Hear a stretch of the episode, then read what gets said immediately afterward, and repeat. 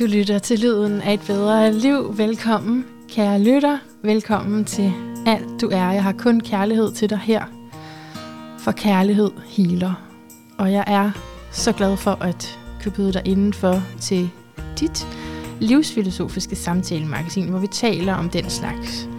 Vi taler om det, der er så småt, at det kan stå i en pixiebog, og samtidig så stort, at det tager mange liv at lære at mestre.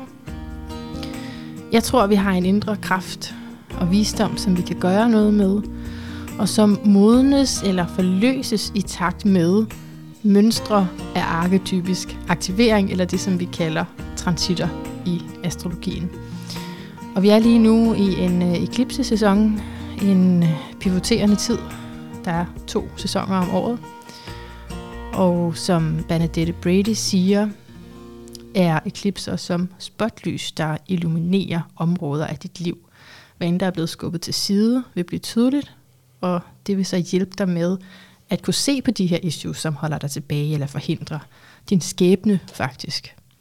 Og hvad du gør med de issues, har stor indflydelse på, hvordan dit liv bliver, og det er derfor, at vi er nogle astrologer, der går lidt op i de her eklipser.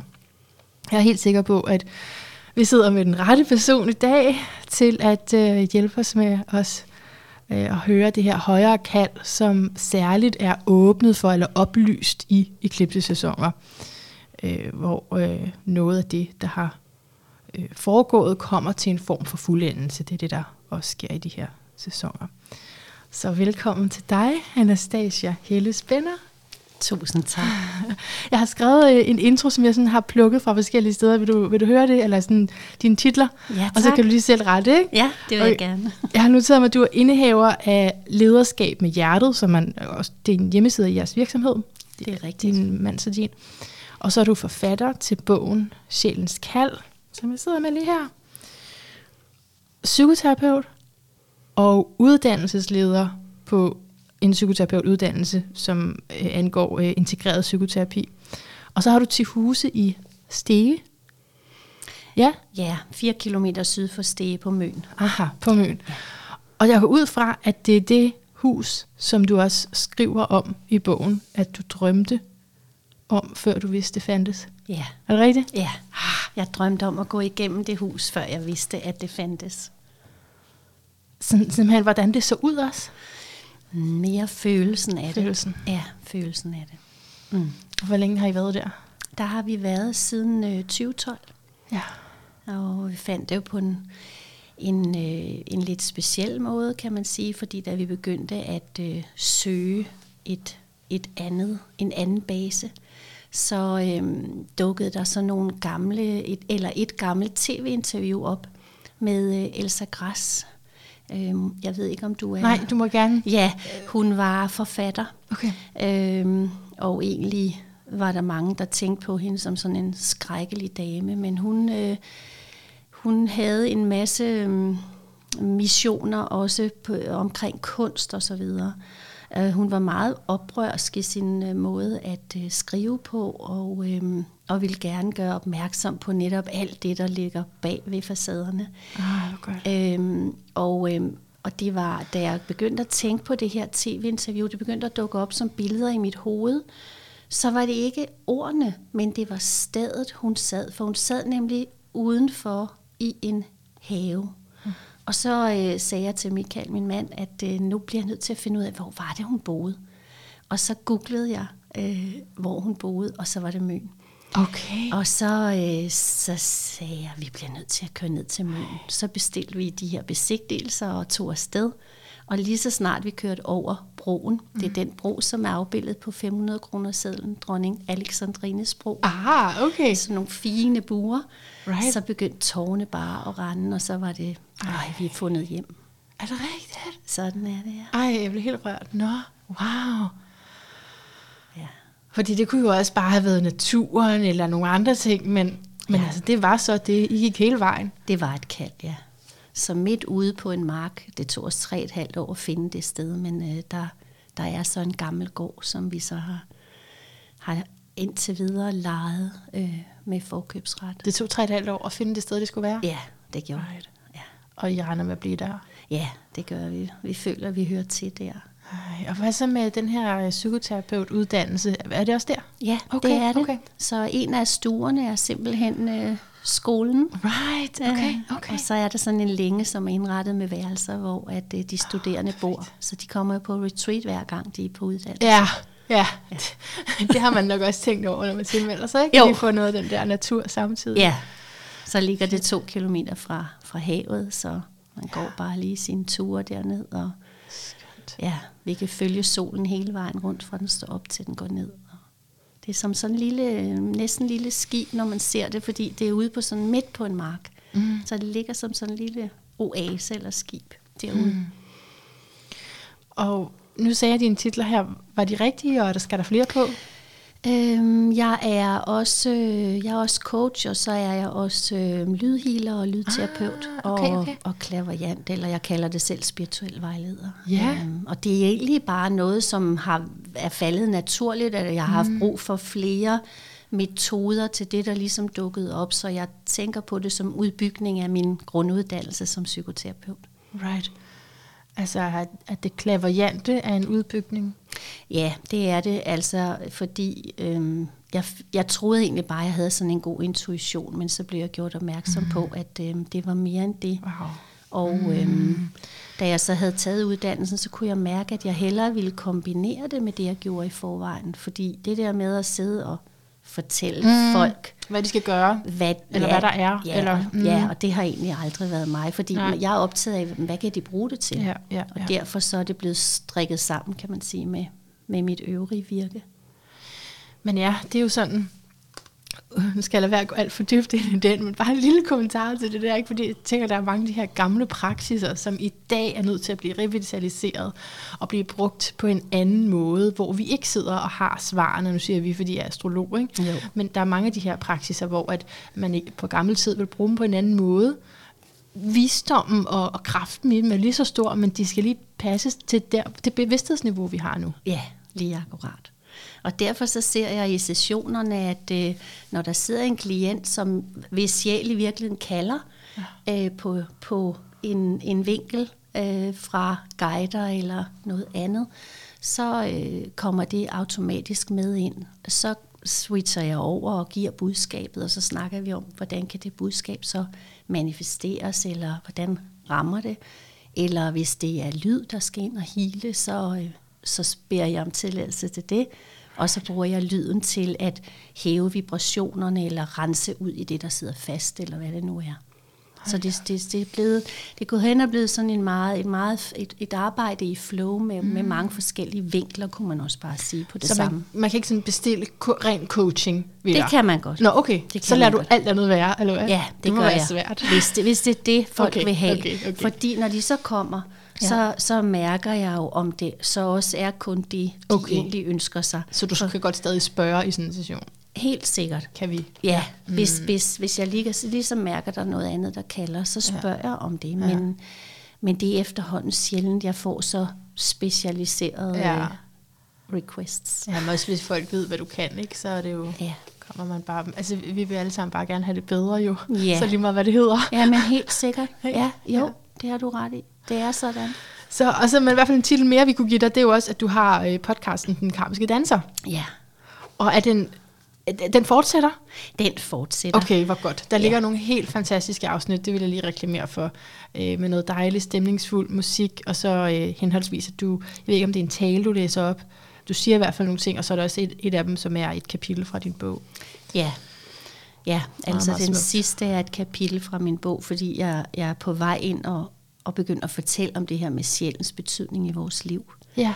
Øhm, og så har jeg en podcast cast mere på vej, en podcast mere på vej, som hed, kommer til at hedde øh, Mit liv som psykoterapeut. Mm.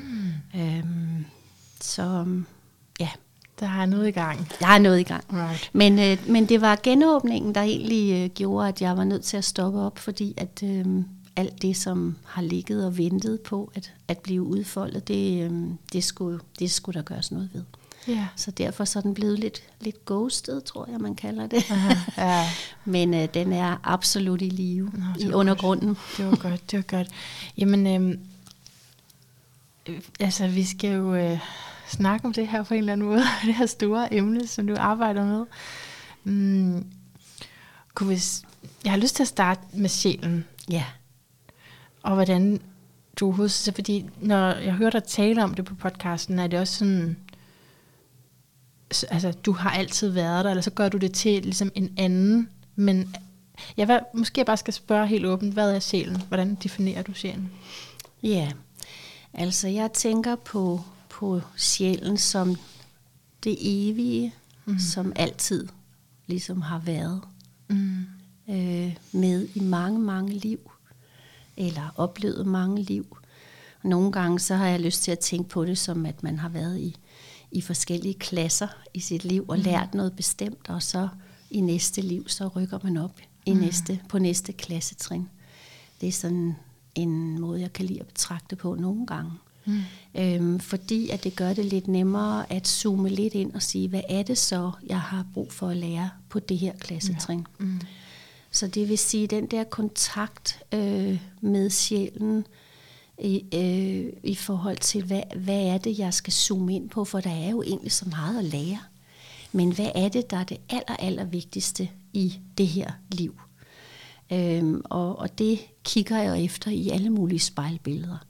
I dem, jeg møder, i det, som øh, berører mig, rører mig, det, som jeg ønsker at, øh, at kaste mig over.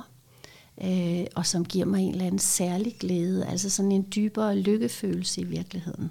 Så, så jeg har egentlig altid med he, i hele mit liv har jeg let efter de der, hvornår er det, jeg kan mærke, at det er sjælen, der er i spil. Øhm, så den, og siger du, det er, når der kommer en særlig lykkefølelse, eller her føler jeg mig særligt hjemme eller tilfreds? Ja, simpelthen. Der, der kommer en slags øh, dyb lykke og fred over det hele, og, mm. en, og en stærk afklarethed. Mm. Så det er ligesom at finde ind midt i orkanens øje, hvor alle kræfter er der, energien er der, klarheden er der, sanserne er bare parate og klare. Mm. Den der følelse af at være fuldstændig på, det er den, jeg, jeg mm, identificerer det på, når jeg er i kontakt med det, som er meningen, kan man sige, med mig, eller meningen med min sjæls udvikling. Men så har jeg lyst til at stille dig et lidt upassende spørgsmål. Yeah! Bring it on, mand. altså, hvis nu sjælen kalder på den her helt fantastiske charterferie, mm. eller et eller andet virkelig lækkert, det koster en psykoterapeutuddannelse, ikke? Jo. Men det koster rigtig mange penge, og det kan man ikke, men det er det, sjælen vil have. Ja. Hvad så? Ja, jeg kan jo kun bruge mig selv som eksempel. Altså de uddannelser, nu har jeg efterhånden taget mange, for jeg er en gammel ja. kone. Ja. Jeg har jo ikke haft råd til dem nogen af gangene. altså vidderligt, det har jeg ikke. Men jeg var nødt til at gøre det. Mm. Og hvad er der så sket? Så er der lige pludselig dukket øh, lidt skattepenge op, eller som jeg slet ikke havde regnet med, eller et eller andet, som jeg ikke kunne have forudset, eller nogen er kommet for at, at gerne vil hjælpe mig lidt med det, eller jeg har fået en afdragsordning, eller altså... Men det er selvfølgelig også ret øh, fornuftigt med en uddannelse. Hvad hvis det mere er sådan noget ferie, eller bare et eller andet lækkert, man kan mærke, det har jeg virkelig lyst til at bruge for? Ja, altså jeg kan kun give det samme eksempel okay. igen, at okay. når det virkelig er noget, mm. som jeg gerne vil, mm. så sker der pludselig det, at så er der en ny klient, der ringer, eller... Altså du får noget indtægt på en eller anden måde? Ja, på en mm. eller anden måde. Mm. Eller øh, den anden model, øh, der er sikkert mange modeller, hvis jeg skulle tænke mig godt om, men ja. en anden model, det er egentlig at øh, øh, hænge øh, billedet op af den her charterferie, eller det sted, jeg gerne vil hen, ah. og så vente med tålmodighed på, right. at det kommer. Right. Øh, og det, øh, det har vi faktisk lige nu. Vi har hængt øh, et billede af gården op hjemme på vores væg. Øh, og jeg har prøvet det med en ferie et, et sted, vi rigtig gerne ville besøge i Thailand. Mm-hmm. Vi var ude at rejse et par år, og ville gerne tilbage til Thailand og besøge det sted. Og øh, så øh, hængte vi det der billede op. Mm-hmm. Øh, og på et tidspunkt så lykkedes det, så derfor tænker jeg også, at tålmodighed ja. er også vigtigt. Ja. Ja, ja. Så jeg har også nogle gange været parat til at udskyde noget, fordi nu var timingen der ikke. Jeg vil det rigtig gerne, og jeg ved, det kommer til at ske, men lige nu er timingen der ikke.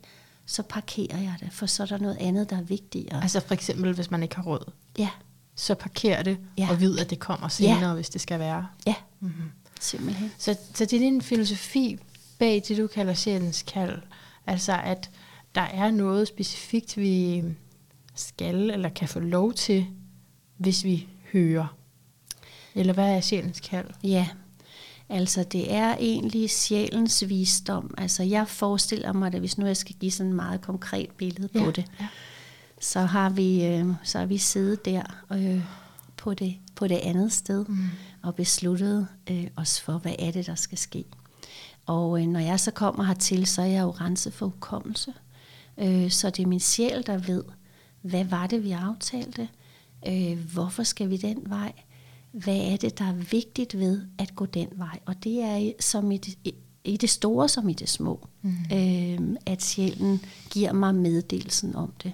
Men det kræver, at jeg kan lytte. Mm. Og sjælen, i mit univers, så bor sjælen i hjertet. Okay. Og det vil sige, det der med at være i fuld kontakt med min krop og med mm. mine følelser, det er det, der gør, at jeg kan lytte til de kald. Mm.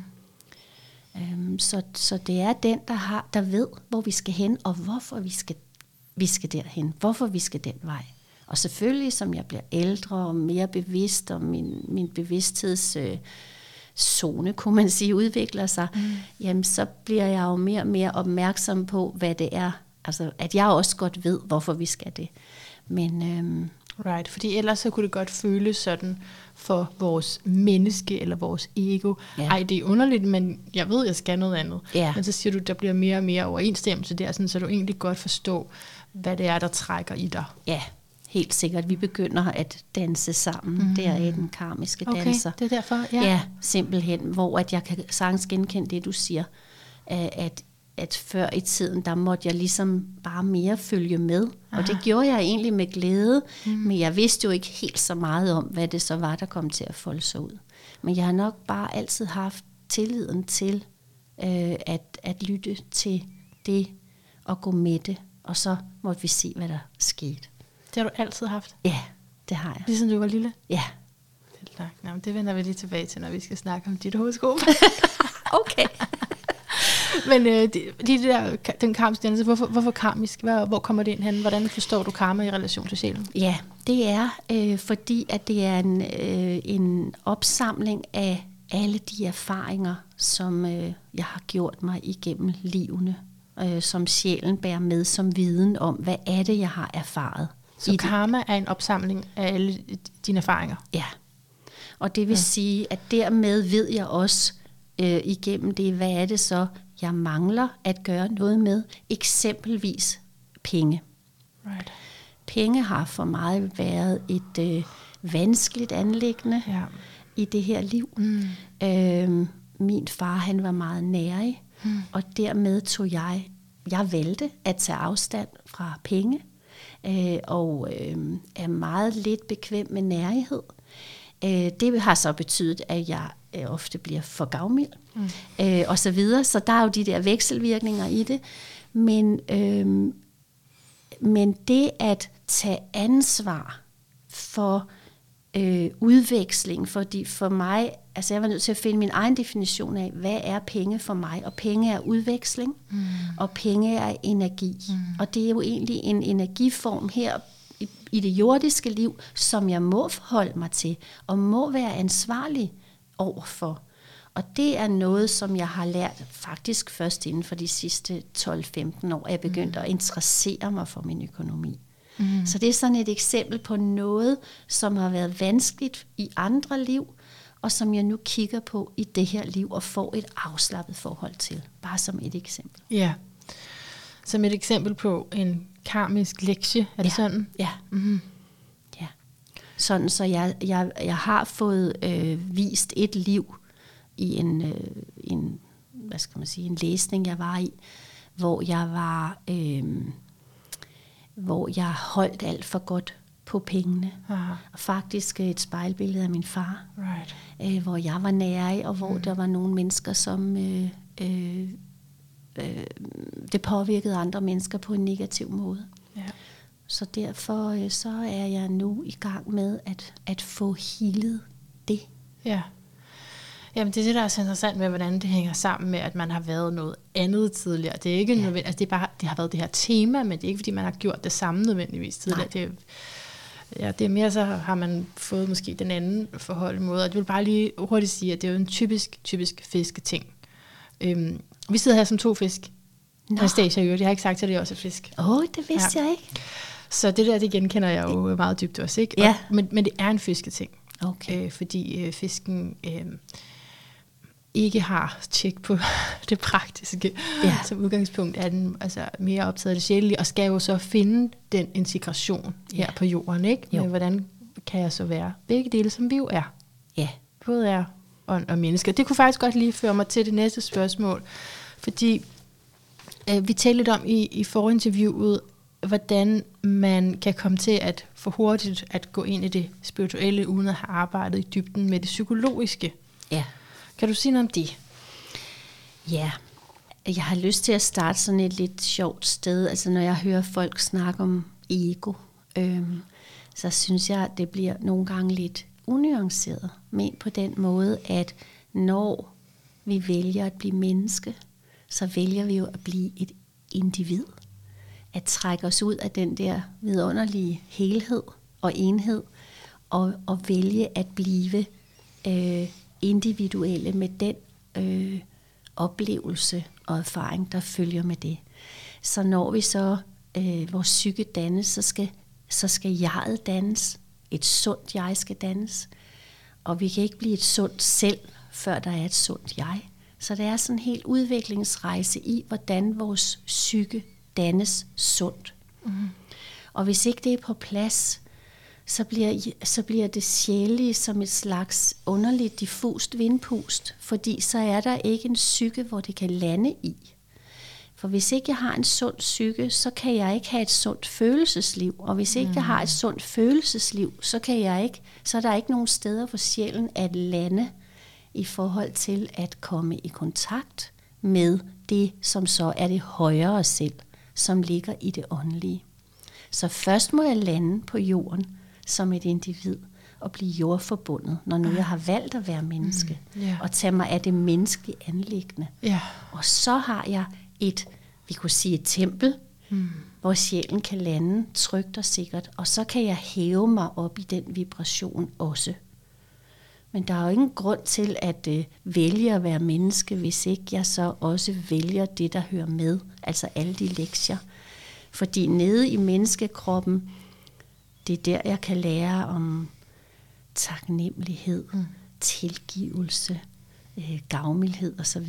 Det er let nok at være gavmild, når alt er, er til stede. Ja. Men at stå over for de situationer, øh, hvor at det, at det presser sig på, og jeg er måske i underskud på forskellige måder, og så skal finde de store øh, nådegaver frem, det er noget andet. Ja, jeg tænker faktisk så inspireret af fiskens arketype, at det, den åndelige opgave der er netop at blive menneske. Altså Ja. netop at, at gøre, at finde ud af, hvordan gør jeg det her på jorden og i de rammer, som er. Fordi i idéernes verden kan alt ske, ja. men hvordan, hvordan kommer det igennem? Og hvad er svaret så på det? Hvordan trænger det igennem? Hvad hvis man har den her oplevelse af, jamen, ja, jeg, elsker hele verden, og, og har sådan nogle gode, positive, sunde, synes jeg jo, værdier og idealer, men så slår man sig, når man går ud af sin dør. Mm-hmm. Altså, så er det svært at få det hele til at hænge sammen i det fysiske liv. Mm. Hvad er svaret på det? Eller et af dem. Ja, der er jo mange svar, tænker jeg på det, men det handler om, at for mig i hvert fald, at øh, tage det helt hjem og tænke på det som styrkeprøver og selvansvarlighed og bevidsthed. Det vil sige, hvad er det, jeg skal bruge det her til? Mm. Og så er der, altså, jeg, jeg har ikke prøvet endnu, at der ikke var en løsning, hvis jeg først tager det hjem og kigger på det på den måde. Fordi det er jo en del af følelseslivet, det er, hvordan dealer jeg med alt det, der er svært? Mm. Og det kan jeg kun gøre ved at øh, gå igennem følelserne. Altså, øh, man kan sige, øh, livet er ikke en algoritme, det er en flod. Og, og følelserne er, er ligesom den flod, jeg bevæger mig i, så jeg må, jeg må gå med det, der er, uanset hvor smertefuldt det er. En smerte kan man kun gå igennem. Man kan ikke gå udenom den, eller ja, man kan godt forsøge at fortrænge den, men det hjælper jo ikke, for så kommer den bare tilbage på et andet tidspunkt. Mm. Så jo på en måde, det er at svømme i livet, hvis mm. vi skulle tage fiskens. Mm, yeah. at svømme i og med livet, yeah, og tage yeah. det, som det er. Mm. Øhm, så der er jo masser af skuffelser. Mm. Øh, men, men skuffelse, det er jo den følelse, der fortæller os, det er på tide at, give, at give slip og komme videre. Mm. Så jeg tror, der er et eller andet meget sådan stærkt øh, mål. Ja, det er der. Det, det ved jeg selvfølgelig, fordi at en høj værdi hos mig, det er bevægelse. Mm. Så det at bevæge mig igennem det, uanset hvad det er, det er egentlig sådan en, en, en, et meget stærkt, en meget stærkt drivkraft. Hvad mener du, når du siger bevægelse? At øhm, øhm, hvis jeg kommer ind i sådan en øh, styrkeprøve, hvor alting egentlig ser mm, håbløst ud, jeg kommer i afmagt, øhm, jeg kan ikke gøre noget, jeg føler lige meget, hvilken vej jeg drejer mig, så er der ikke noget at gøre, så er det egentlig at øh, give mig hen til den følelse af afmagt, underforstået at acceptere, at nu har jeg prøvet alt. Jeg kan ikke gøre noget. Nu må jeg hvile mig lidt. Og når jeg har hvilt mig lidt og givet slip og givet efter og overgivet mig, så finder jeg kræfterne igen, og så vil der dukke nye idéer op, som kan hjælpe mig videre. Måske på en helt anden måde, end jeg havde regnet med. Så jeg tror, det jeg taler om bag alt det her, det er øh, at give slip på den der kontrol, som ligger mm. meget i vores natur. Ja. Det ligger i, svarene ligger ikke i hovedet. Svarene ligger i hele nervesystemet, i hele sansesystemet. Og jeg, øh, hvis jeg følger med og lytter igen til det, der er, skal jeg tage fat? Skal jeg give slip? Skal jeg vente? Hvad er det, der er min opgave nu?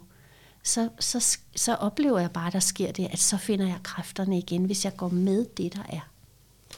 Så opgaven vil være i at finde ud af, skal jeg vente, skal jeg give slip, skal jeg gå videre? Ja. Yes. Og det gør du ved, at hvad, er det gennem meditation? Eller? Altså det er blevet sådan, at jeg, at jeg, at jeg har fået det samarbejde med mit sansesystem og min følelses, mit følelsesliv, min følelser, at jeg kan høre, hvad det er, signalet er. Så nu ved jeg godt, hvad jeg skal gøre. Så det vil sige, hvis det nu er afmagt, så kan jeg mærke afmagten. Jeg kan høre, mm-hmm. at det er afmagt, der kalder, og jeg ved, hvad signalet er. Mm. Altså, læn dig nu tilbage, hvil dig, giv slip. Hvad anbefaler du til andre, øh, der ikke kender signalerne? Øh, at lære dem at kende, at lære sine følelser at kende, fordi okay. det er der så mange, der altså mm. faktisk ikke rigtig helt har fået fat i, mm. hvad er følelserne? Mm. At det er et signalsystem, og det er et meget nuanceret signalsystem. Bare sådan et, nu har jeg lige nævnt skuffelse. Ja. Øhm, der er enormt stor forskel på, om du mærker skuffelse eller frustration. For skuffelse er signalet om, du har, du har egentlig opfattet, altså din sjette sans, som er samlingen af alle de andre, har opfattet, der er ikke mere, du kan gøre i den her situation. Giv slip. Hvor frustration, det er en helt anden følelse. Den fortæller dig, der er mere, du kan gøre, for der, der er drivkraft i frustration. Der, der er stadigvæk adrenalin til dig. Der er noget, du stadigvæk kan prøve at gøre. Wow. Uh, det er spændende. Så hvis jeg bliver frustreret, er det et signal om at gøre noget? Ja. Okay. Også selvom det, man har lyst til at gøre, at slå nogen, eller blive sur, eller, altså det er måske det, man har lyst til, men så, ja. det du mener, det er så at gøre noget andet med den energi. Ja, altså, altså, og der har vi det helt vigtige dine følelser er en sag imellem dig og dig. Hmm. Eksempelvis så kalder vi det at blive vred på en eller anden. Ja. Og undskyld mit sprog, jeg ved ikke, om man må... Jo, kør. Det er bullshit, ikke også? Vreden er din egen drivkraft ja. til at kunne handle. Ja. Ja. That's it. Mm. Så derfor så vil, vil den hjælpe dig med at kunne handle. Og, og så kan det være, at du må kigge på, okay, jeg har prøvet det og det og det, men min følelse fortæller mig, at der er mere, jeg kan gøre, så der er et eller andet, jeg ikke har set endnu. Der er et eller andet vej, jeg ikke har set endnu. En eller anden handling, som jeg kan foretage, hvor lille den anden er, som så sætter mig i bevægelse. Helt generelt mener du, helt overordnet, når vi bliver vrede og frustrerede og har nogle af de her Ja. ildfornemmelser, Ja, så er det handling og ikke, ikke at give slip. Kan man Det- sige det sådan? det er ikke at give slip. Aldrig give slip. Med mindre, at du, at du undersøger, jeg backtracker lige, jeg tænker på følelser som sådan en blomst. Ja. Så når du, når du nu undersøger, jeg, jeg, jeg er rigtig, rigtig vred, siger, okay, hvad ligger der bag vreden? Vrede er ofte en dækfølelse for en dybere og en vigtigere følelse. Så hvad ligger der bag vreden? Hvis du så finder ud af, at det er sorg, der ligger bag vreden. Sorg er et meddelelse om at give slip. Åh, oh. okay, så vi skal lidt dybere. Vi skal hele tiden dybere, men ja. hele tiden. Okay, så vi skal ned og finde ud af, hvad der ligger bag følelsen.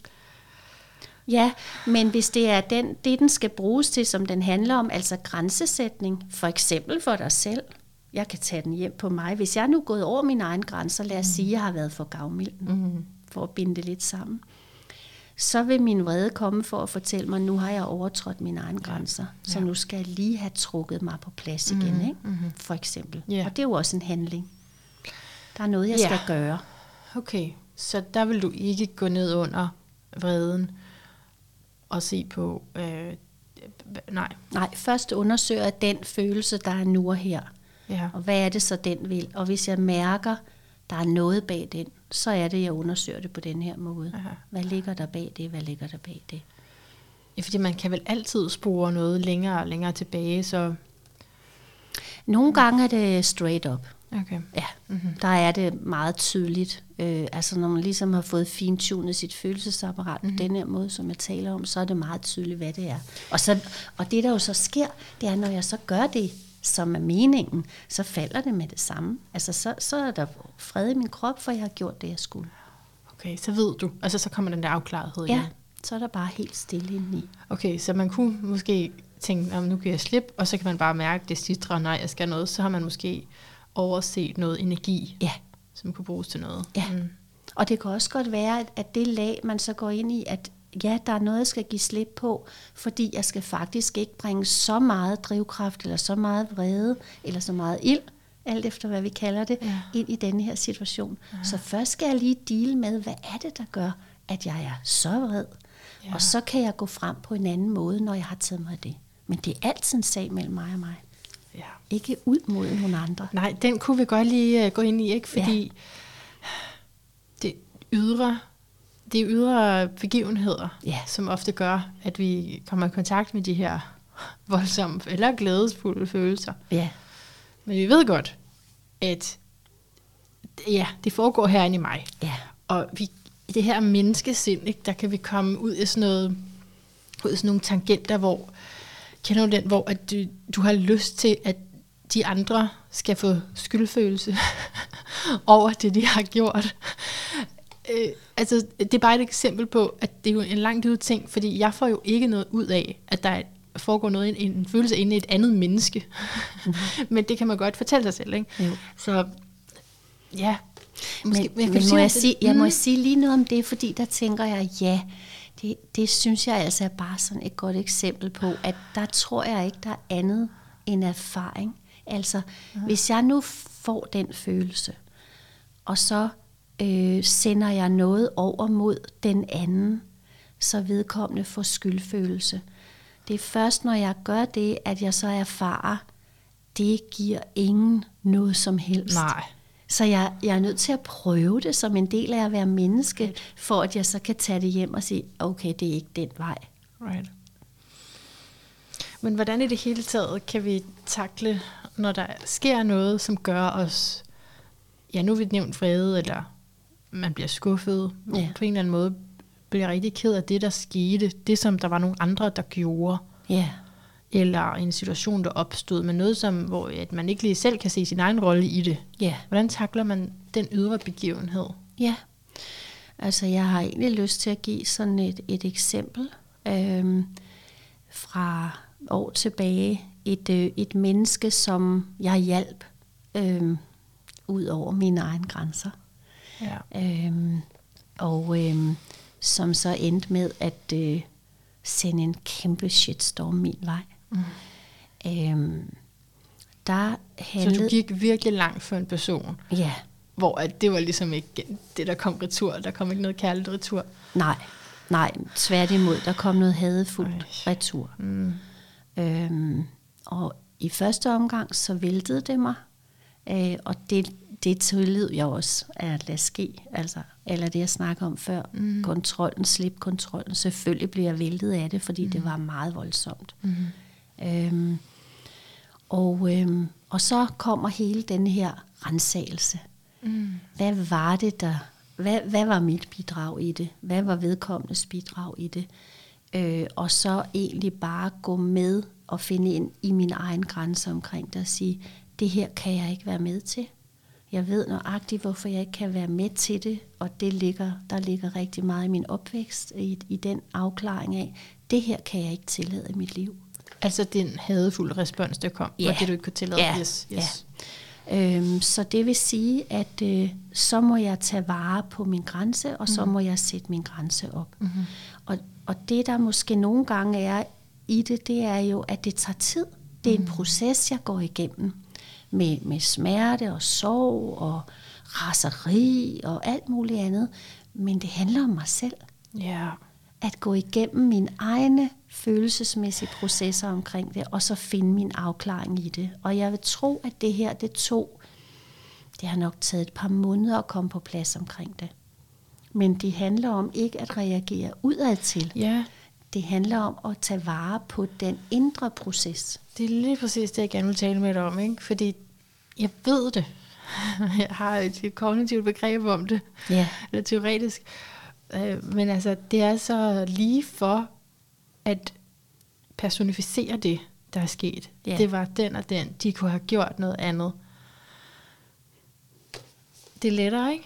Så, hvad, så det, du siger der, det er, at den her viden, det, det er det, der skal bære igennem. Altså, jeg ved det ikke af dem. Jeg ved, det handler om mig. Ja. Og hvad så? Lad være med at kontakte de andre. Altså, altså, eller hvordan? Ja, ja, i det her eksempel, for det er altid godt med eksempler, så er det lettere at forstå det. Ikke? Altså, øhm, jamen, der handlede det bare om, at, at vedkommende skulle ikke være i mit liv mere. Ja. Fordi at hvis, øh, hvis jeg tillod det, når vedkommende ikke kan tage vare på den grænse, ja. og ikke kan respektere mm-hmm. den grænse, mm-hmm. så går det simpelthen ikke, at vedkommende er i mit liv, og mm. jeg er i vedkommendes liv. Mm. Så skal vi ikke være sammen. Nej. Og så er det at stoppe det. Ja, så der har været noget kontakt til den anden, men ellers resten har været på din egen ja. boldbane. Ja, egen ja, det har det. Og det er en meget egentlig interessant eksempel, fordi Øh, der er mennesker i min, hmm, i min omgangskreds, som øh, prøvede at overtale mig til, at øh, det var synd, og ja. det var ikke så godt. Og ja, så er der alle de andre stemmer, Så er der, mm. der alle de andre stemmer. Mm. Men, men de bærer jo ikke hele historien, Nej. og de bærer ikke alle nuancerne, Nej. så det kan de dybest set ikke øh, udtale sig om. Jeg ved jo godt, at de gerne vil have noget godt ud af det. Mm. Men det er øh, den dynamik, jeg stod i. Det er den dynamik, mm. jeg kender til. Mm-hmm. Og så det, er også, det handler også om at træffe de svære valg. Altså jeg kunne også give et andet eksempel. Øh, min mor døde, da jeg var da hun var 46, og jeg var 25. Okay. Og øh, jeg er vokset op med en voldelig far. Okay. Og øh, jeg har ikke kunnet forlade dem øh, øh, før, fordi at det gik ud over hende.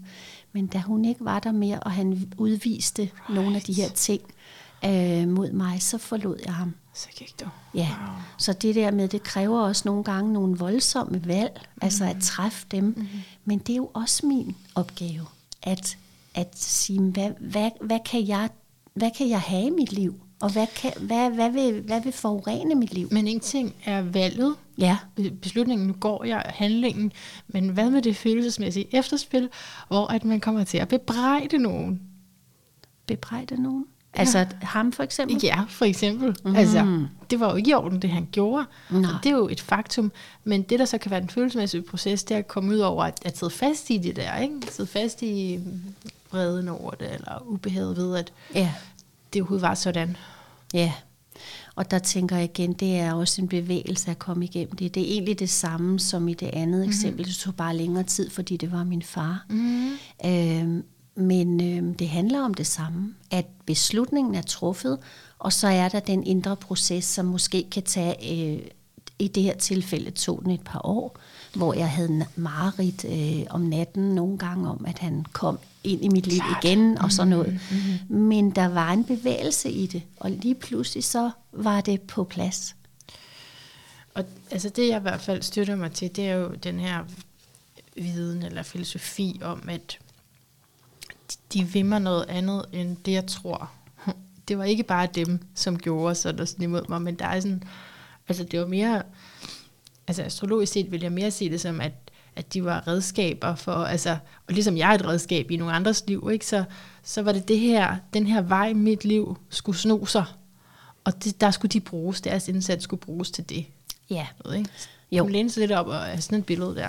Absolut katalysator for, at jeg kan få et indblik ja. i, hvad er det, jeg selv gør, hvornår går jeg over mine egne grænser, og her skal jeg lære at sætte min grænse op og så videre. Ja. Så det, jeg plejer gerne at sige til, til de studerende det der med, at dine største lærermestre, det er dem, der er mindst behagelige at være sammen ja. med. Ja, ja. Absolut. Mm-hmm. Ja. Altså, den, den, når jeg husker det, ikke, så er det lidt lettere at slippe. Ja. Det er sådan, nå, men det var det her, der skulle ske. Nå, men det var, ja. det var faktisk godt, eller sådan, i en forstand var det godt. Ja, men jeg synes også, at for mig i hvert fald, så handler det om, at jeg også godt ved, at den andens adfærd er jo på ydersiden. Men bag ved det, der ligger en beskyttelse af vedkommende selv.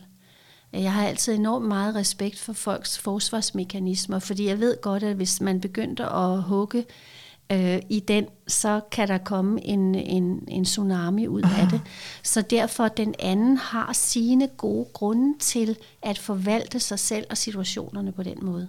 Øh, og det har jeg respekt for. Så, så de kunne ikke, right. han kunne ikke gøre andet. Right, på den måde. Han kunne ikke gøre andet. Han kunne mm. ikke gøre andet med mm. det, han havde til rådighed der, og ligesom jeg ikke kan. Altså, jeg har ikke kunnet lære før i en høj alder, for mm. eksempel, mm. Mm. at få et naturligt forhold til økonomi. Mm. Det er det samme. Ja. Mm. Men jeg ved i hvert fald på det her tidspunkt i mit liv, at jeg har svært ved at have tæt kontakt eller tætte relationer med mennesker, som ikke rykker sig igennem de her processer, som yeah. ikke ser på sig selv, som ikke tager den hjem, mm. som lægger alting over. Øh, og der, hvor jeg kalder, når offeret bliver bødel. Mm. Altså når at det altid er min skyld, mm. eller de andres skyld. Det, det, det, det kan jeg ikke være sammen med mere. Nej, det, det bliver meget svært, ikke, når man jo. først har det her livssyn. Jo, det gør altså, at vi agerer spejle for hinanden, og at, ja, at vi ultimativt selv har en kraft til at navigere igennem livet. Ja. Ja. Så vi er kommet lidt vidt omkring. Øhm, men jeg ved ikke, altså, vi skal, jeg tænkte, om måske er tid til et lille break, hvor at du læser noget op fra din bog, yeah. og så kunne vi gå videre ind i et øh, værktøj, som I bruger på jeres skole, som øh, handler om arketyper. Det synes jeg jo selvfølgelig er spændende, fordi det er et ord, jeg kender fra astrologien. Ja. Øhm, så er der noget, du har lyst til at læse op? Ja, men øh, nu snakker vi jo egentlig om, om det her med, med stærke valg.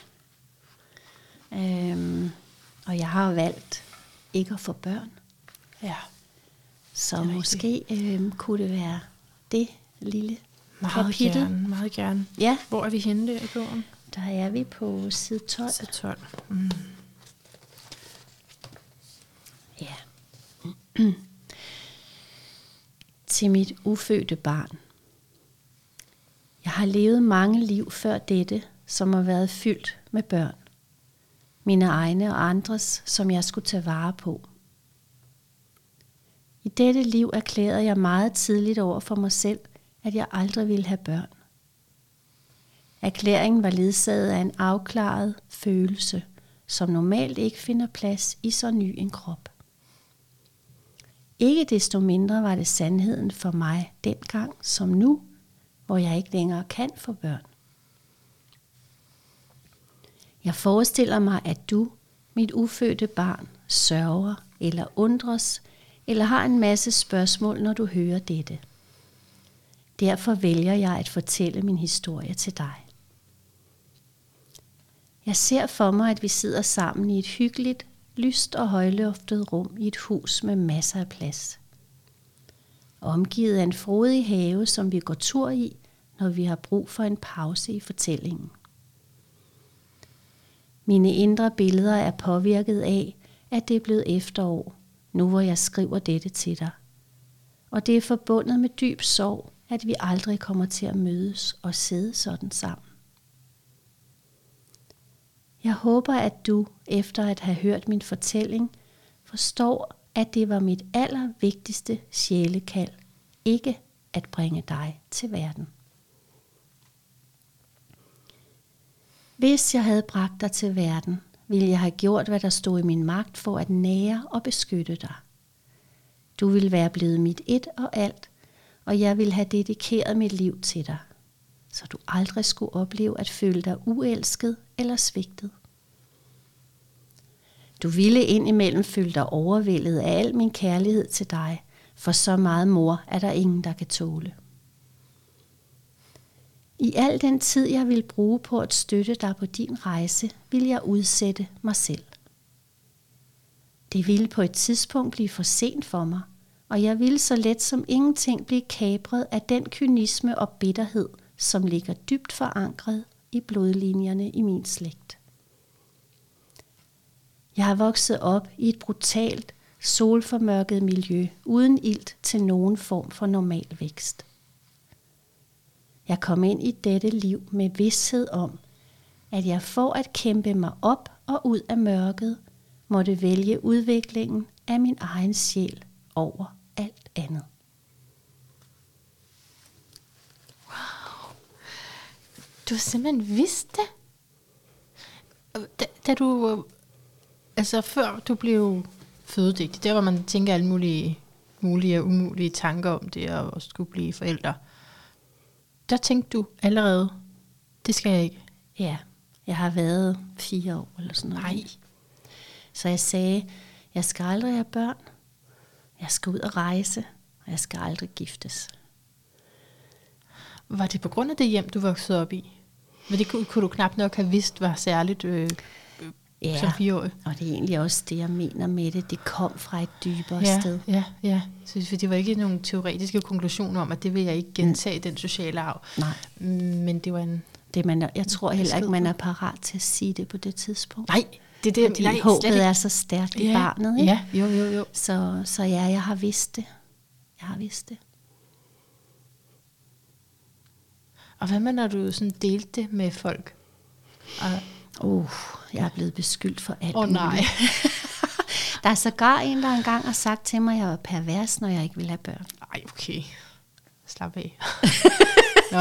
Ja, en slap af pille ville have været godt for den person. Men, men ja, mm, det er ikke, det har, altså, det har været skønt at blive og komme ud over den fødedygtige alder, så behøver ja, jeg ikke at snakke om det mere. Det har været sådan en befrielse, simpelthen.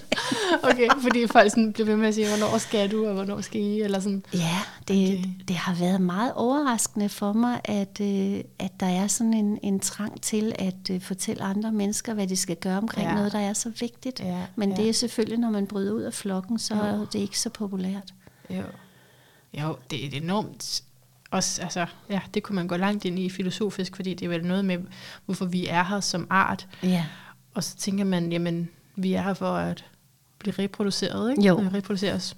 Ja, jeg synes bare, der er så mange børn i verden, og jeg tænker Præcis. også, at, at børn er jo af verden, det er jo ikke, de er, de er jo ikke ejet af forældrene, mm. så der er, jo, der er jo nok af børn. Ja. Altså. ja, det er der.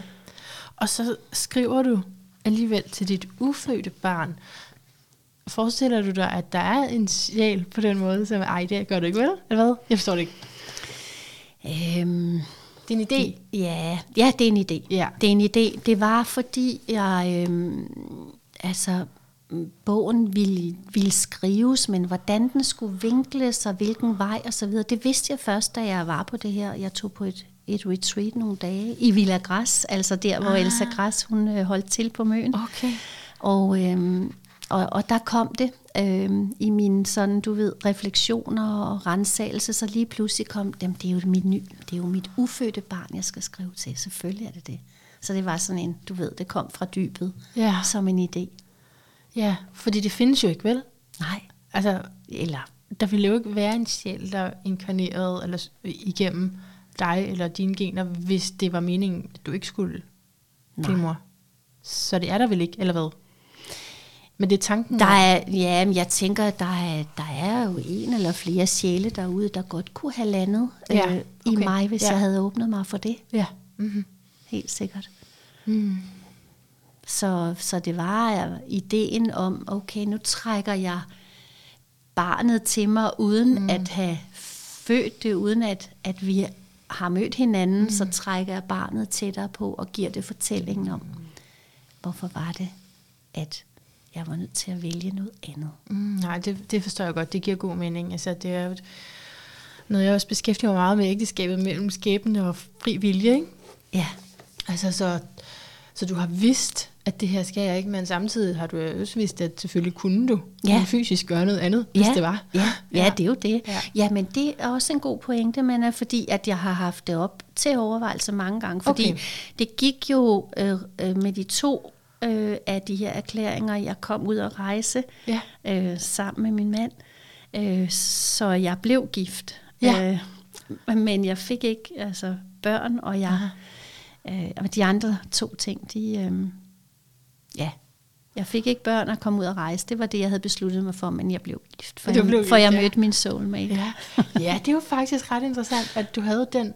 Men havde, havde du den lige så klart som de andre, at du skulle giftes? Ja, det havde jeg. Okay, Det, også okay. da jeg mødte ham, så var der også noget med, ej, men selvom jeg kunne mærke det første gang, vi mødtes. Men så sagde jeg også, at vi, vi, kunne, bo, vi, vi kunne bo hver for sig. Og Ja.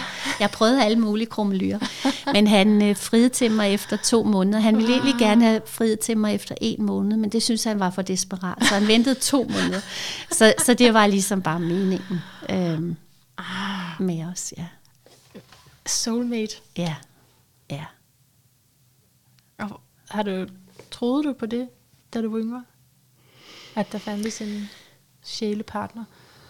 Jeg tror bare overordnet, jeg altid har kunnet mærke kærligheden så stærk. Mm. Øhm, men da jeg mødte ham, der var jeg, havde jeg været alene nogle år, og jeg havde det ganske fortrinligt med at være alene. Jeg, jeg hyggede mig enormt meget med det, og det jo også der, så var åbningen der, mm-hmm. for, og så at jeg var parat til at, mm. øh, at åbne mig for, for den der forpligtelse, der ligger i, når man virkelig siger ja til hinanden. Vi har også sagt ja til hinanden to gange. Blevet gift to gange? Ja, da mm. vi havde øh, 25 års bryllupsdag, blev ah. vi gift øh, i haven under den store røde e. Øh, med vidner, ja. Så det var så fint. Ja. Og så hvad, for mange år har I været sammen? Vi har været sammen øh, siden 89, og Ej, vi har lige haft øh, 32 års bryllupsdag. Ej, og du smiler stadig så stort, når Ja. du taler om Ja, det. der er så meget at opdage. Ej, Det er der. hold da op. Ej, hvor vildt. Nå, dejligt. Ja, så det løfte kunne jeg ikke holde. Nej, men det er jo på en god måde. Ja, det er det. Det er det helt sikkert. Mm. Men det, der var altså egentlig, det, det hængte sammen med for mig her, det var, at øhm, når jeg har mærket, at nu skulle jeg undersøge den beslutning igen om ikke at få børn, Mm. øh, fordi vi mødtes, da vi var i starten af 30'erne, Ja. så øhm, har, har jeg snakket med Michael om det, og så mm. har han sagt, så tager vi det bare op igen og undersøger det igen, og finder ud af, hvad er så den rigtige beslutning for os nu. Så det er ikke sådan en enkelt Nej, øh, konklusion, det kan jeg forstå. Så vi har haft det til undersøgelse mange gange. Der er jo sådan en biologisk øh, trang i kroppen, ikke? Som Helt sikkert. man skal finde ud af, hvad man gør med så. Ja, Mm. ja, og det er nemlig meget god pointe også, fordi da jeg så tog min øh, lyd øh, healer og terapeutuddannelse, der opdagede jeg, at kroppen havde jo ikke sagt ja til det, til den beslutning. Ah, Så der måtte jeg lige øh, i gang med samarbejde med kroppen Right. om at give slip på den sorg. så igen den her overensstemmelse Yes. med, hvad vil du kalde det? Sådan dit, dit sind, eller vel også din sjæl jo, ikke? Og så kroppen. Jo, også fordi, altså, som jeg også øh, siger her til mit ufødte barn, altså jeg har været mor mange gange, Ja, øh, og ja. det, jeg tør godt sige det her mm. til dig, mm. fordi at du er den, du er. Og du forstår det, jeg er sikker på, at jeg ved godt, hvordan det er at være mor. Mm. Mm. Så derfor ligger der også en mor i mig, mm. som også enormt gerne ville have haft de der børn. Men, øh, men det, det, det andet valg var det rigtige det var og det vigtige. Ja. Ja, ja, ja. Okay, så når du lige siger det på den måde, så er det også fordi, at du kunne måske sidde i en sammenhæng, hvor du siger, øh, jeg ved godt, hvad det vil sige at være mor, og så vil det sige, nej, du gør ej. Ja, det... er, det, er det derfor, du lige siger det på den måde? Ja, det er det. Altså, fordi at det, det jo, det kan jeg jo sagtens påstå, men, men det er en dyb følelse. Ja. Øhm. Men det tror jeg på, ud fra det, du skriver her, fordi lige præcis det med, at man dedikerer sig al sin tid, men så kan man også gå hen og blive bitter bagefter, ikke? Altså, hvis man slet ikke giver noget til sig selv. Jo. Og måske var det din tid, eller helt præcis, var det jo din tid til at yeah. finde dig selv og finde, udleve dit kald i virkeligheden. Ja, det er det. Altså ikke så meget selvaktualisering på den måde, men mere faktisk gøre det, du, du er ment til. Ja, det her med, at, øh, at, den, at den udvikling af sjælen kunne foregå igennem nogle andre ting, dette mm. liv, mm-hmm. end, end at fokusere på, på børn. Mm. Ja, jeg synes det er vildt det der med, at man kommer ind som barn og ved de ting, og også din evne til at holde fast i det, og holde fast i den vision, selvom den er blevet genoptaget løbende, så stadigvæk, fordi vi jo aflærer meget af det, vi kommer ind med som børn, ikke? Som, åh, det var bare, fordi du er et lille barn, du ikke ved bedre, ikke? Ja. Men det er som om, du har haft sådan en erindring fra tidligere om, det her, det er altså vigtigt. Ja. Det gør du bare ikke igen. ja, og det tror jeg nemlig, du har ret i, og jeg tror også, det er derfor, det var så tidligt, mm. at jeg kunne sige det så klart, ja. og jeg kunne mærke det, og det var noget, jeg ligesom aldrig glemte, at jeg havde sagt, og jeg havde ment, og jeg ja. havde følt. Ja. Så derfor var jeg jo været tæt på ja.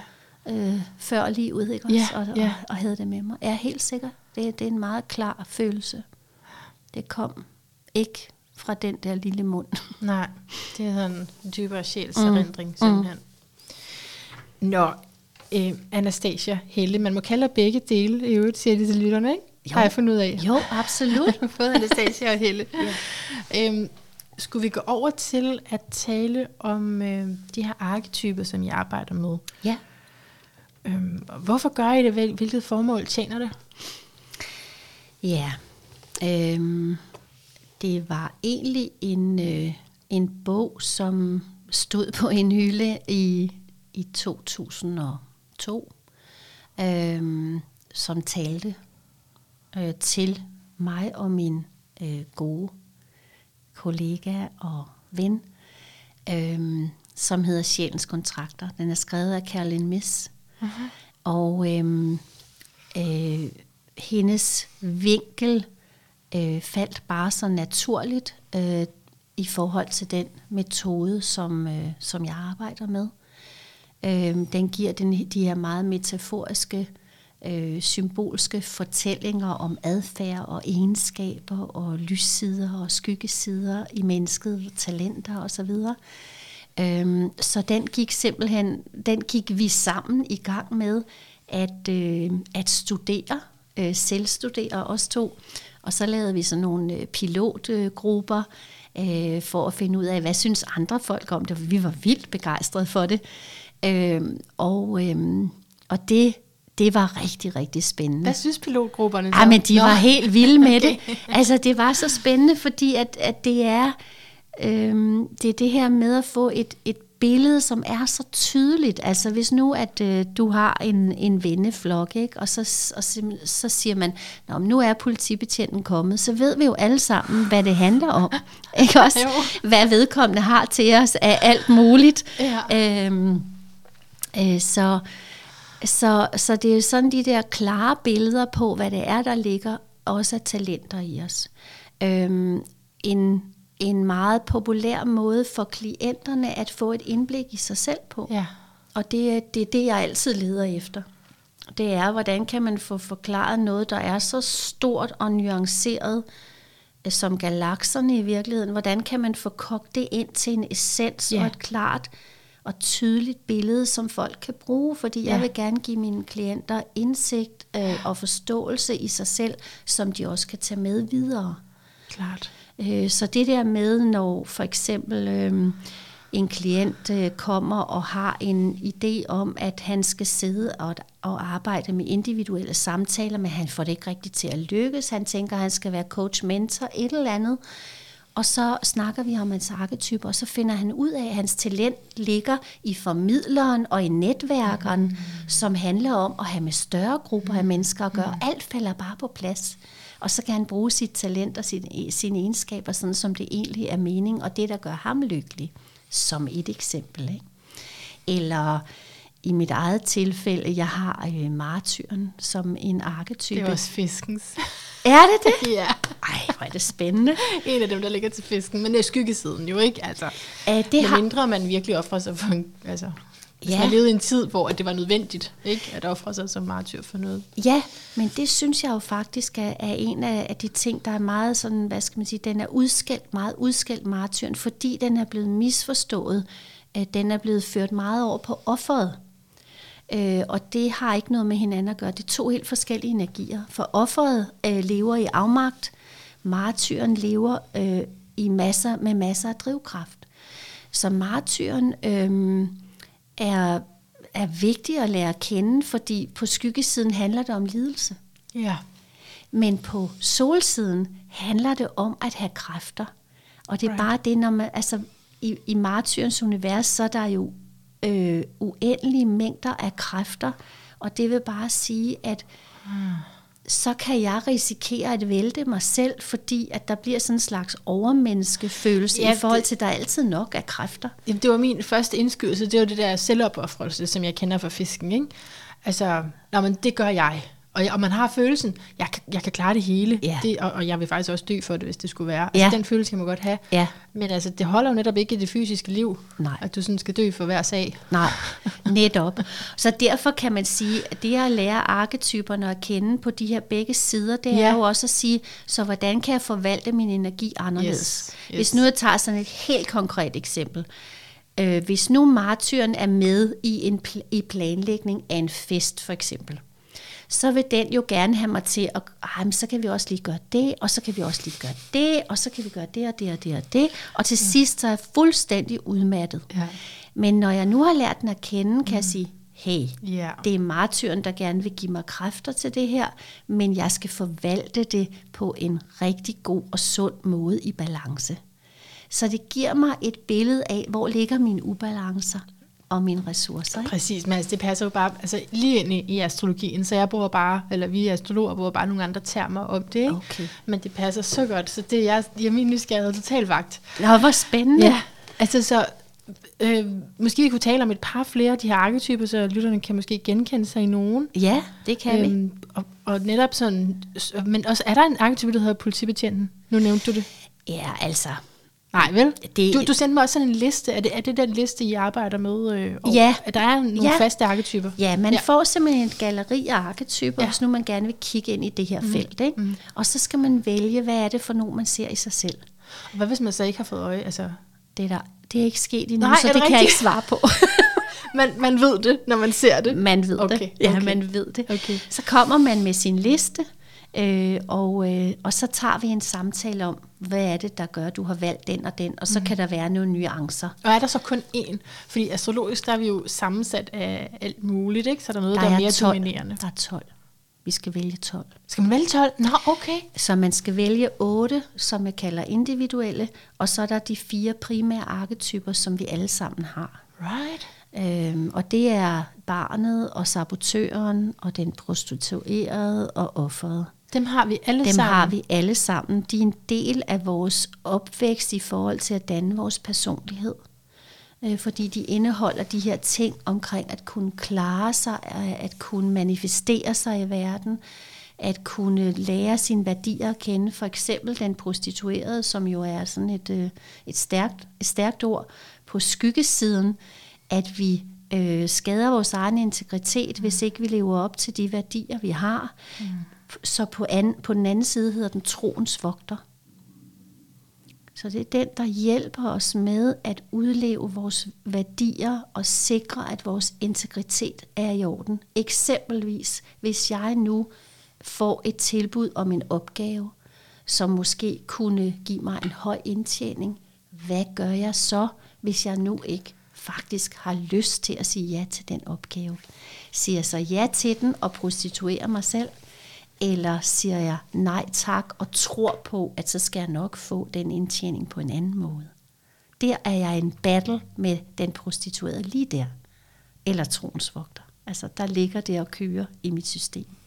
Det forstår jeg meget, meget godt. Ja. Ja. Ja. Fordi jeg har mange gange tænkt, at mm, men at tage det arbejde der, eller at skulle være i den position, er lige så skidt, som at have sex for penge. Fordi det er lige så meget, at jeg skal stå og sige noget, som jeg ikke mener, eller gøre det halvt, eller ja, give afkald Ja. på noget. Ja, helt sikkert.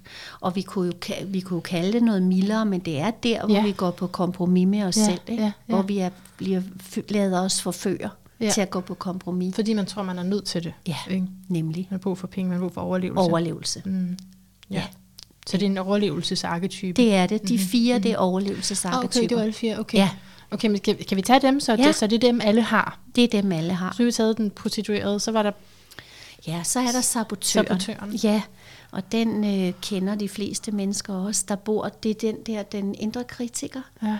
Den der, der kommer til at spænde ben for os, når måske er vi faktisk helt på rette vej med noget, men så kommer der lige den der indre kritik, der siger, mm. ah, men det kan du nok heller ikke, og nu tager du nok for meget på dig i forhold til, hvad du egentlig er i stand til, eller på en eller anden måde, så øh, bliver vi forkølet, når vi skal holde et foredrag, mm. fordi dybest set tør vi ikke ah. at tage det skridt, mm. eller mm. hvad det nu end er. Okay, okay. Ja. Mm.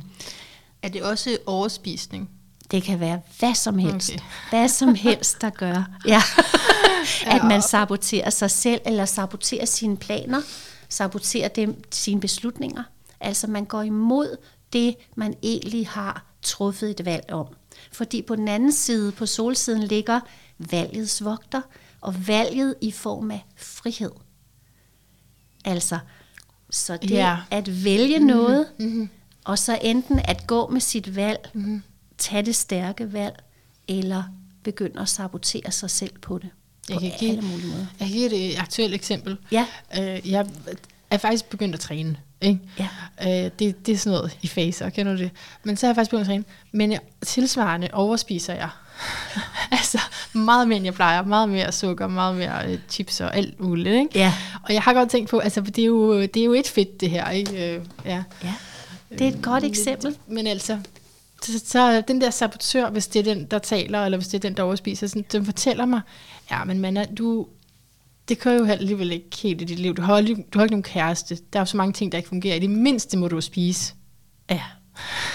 Det er forsvaret. Det er forsvaret. Ja, ja, og så kan man jo... stadig intensitet til at, at træne, ikke? Stadig med. kræfter til det. Ja, men det, der bare er interessant, det er jo, hvis vi så kigger ind i din beslutning om at træne. Ja.